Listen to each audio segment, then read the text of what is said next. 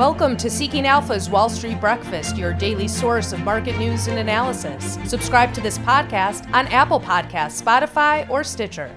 Good morning. Today is Tuesday, March 8th, and I'm your host, Rena Sherbill. Our top stories today stock futures halt decline, recession risks remain, and Europe takes a step toward energy security. Leading today's news. Fears of an economic downturn sent equities into a tailspin on Monday, triggering a steep sell-off on Wall Street as commodities like oil, wheat, and nickel powered higher. The S&P 500 plunged 3% for its worst day since October 2020, while the Dow Jones Industrial Average shed 800 points to join the S&P in correction territory for the first time in 2 years. The Nasdaq even ended the session in bear market territory, casting a shadow on March after all three indices fell in each of the previous 2 months. Brian O'Reilly, head of market strategy at Mediolanum International Fund, said not every recession has been caused by an oil price spike, but every oil spike has caused a recession. This is likely to be a drawn out affair and will have a sustained impact on commodity prices. Ryan Grabinski, a strategist at Strategas Securities, added Perhaps the scary part is that in 1990, during the Gulf War, the Fed funds rate was 8% and eventually embarked on an easing cycle. Today, the Fed is at the beginning of a hiking cycle. It seems more and more likely a recession is unavoidable. It's a big problem with the Federal Reserve already stuck between a rock and a hard place with regard to monetary policy. Soaring commodities and red hot inflation mean the central bank will need to accelerate its tightening, though doing so risks tipping the economy into a recession. On the other hand, taking more of an accommodative stance and allowing inflation to rip higher would likely result in the same outcome. Stock futures slowed their descent on Tuesday, hugging the flatline in pre market trade, as the Kremlin said it would halt military operations in a moment if Ukraine met a list of conditions. Among them are ceasing military action, changing its constitution to enshrine neutrality, eliminate the possibility of NATO and EU membership, recognizing separatist republics, and acknowledging Crimea as Russian territory. It's the most specific statement to date from Moscow on the terms it wants to impose, though a likely rejection by Ukraine's government could lead to renewed market turmoil. In other market news, the clean energy debate, as well as industries of the future, have been getting a reality check in recent weeks as crude oil continues to power higher. It's not that the world won't eventually transition to cleaner fuels, but more about how long it will take to get there and securing ample energy supplies in the meantime. Years of underinvestment in oil means Western nations are having a tough time ramping up supply, while the cuts to production are coming at a time of soaring fossil fuel demand.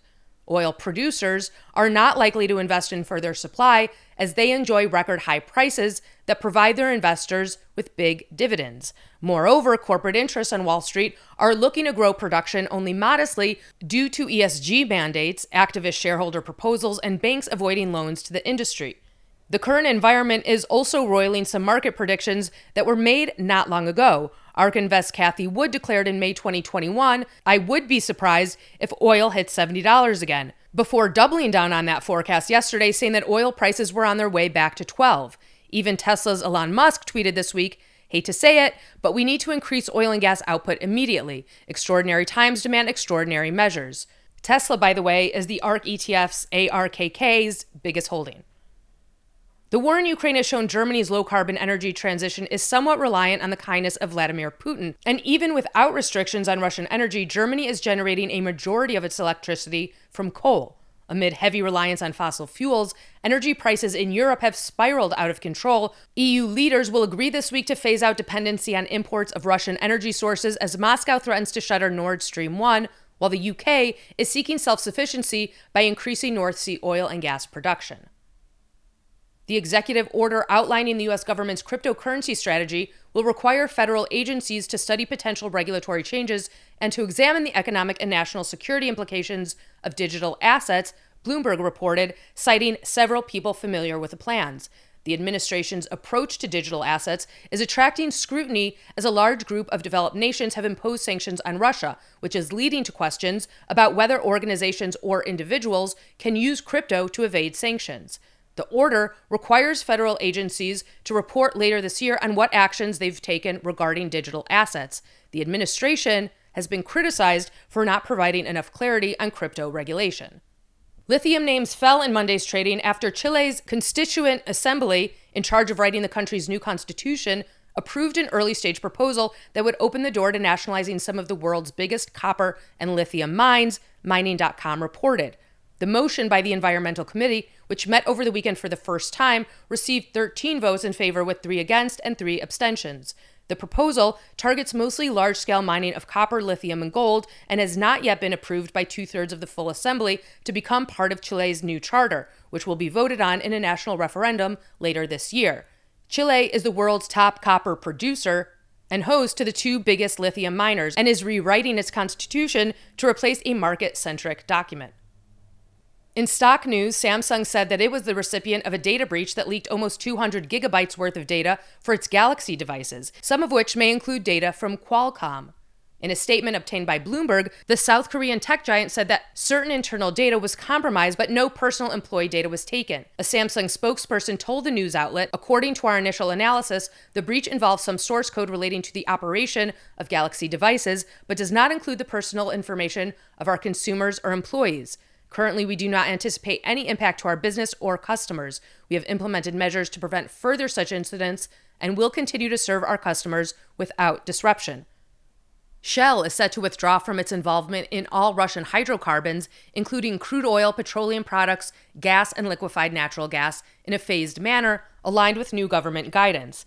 The company will immediately stop all spot purchases of Russian crude oil and will also close down its service stations, aviation fuels, and lubricants operations in Russia.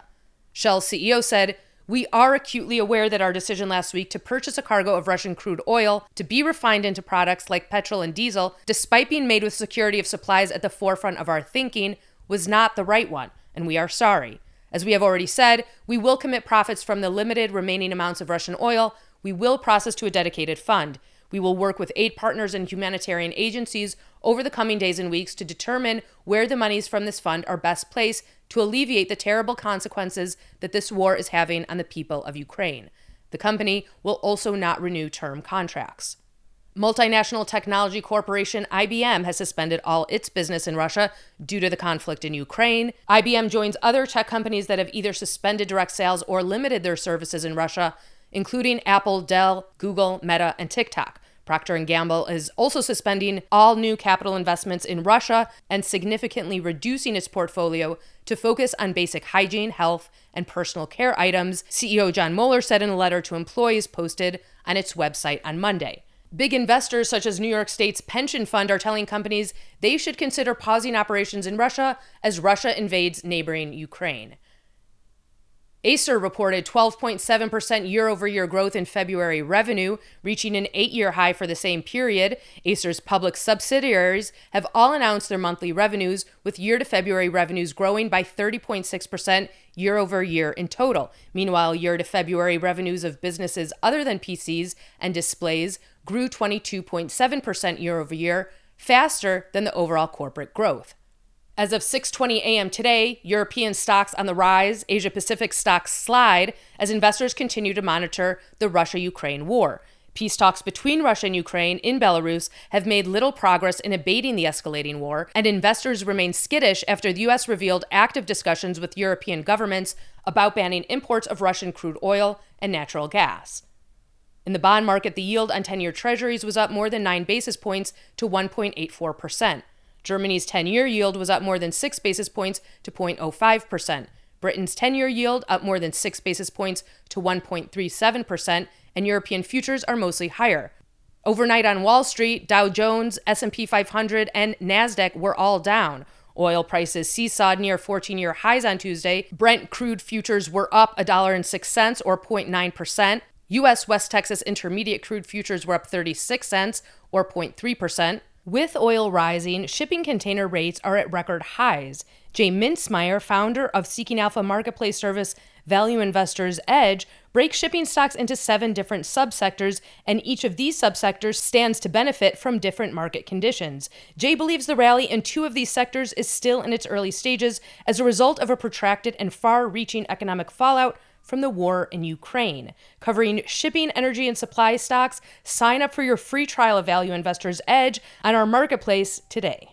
Gold slid from the key $2,000 mark on Tuesday as investors paused to reassess the Russia Ukraine conflict after talks hardly advanced, with a strong U.S. dollar weighing further on the safe haven metal.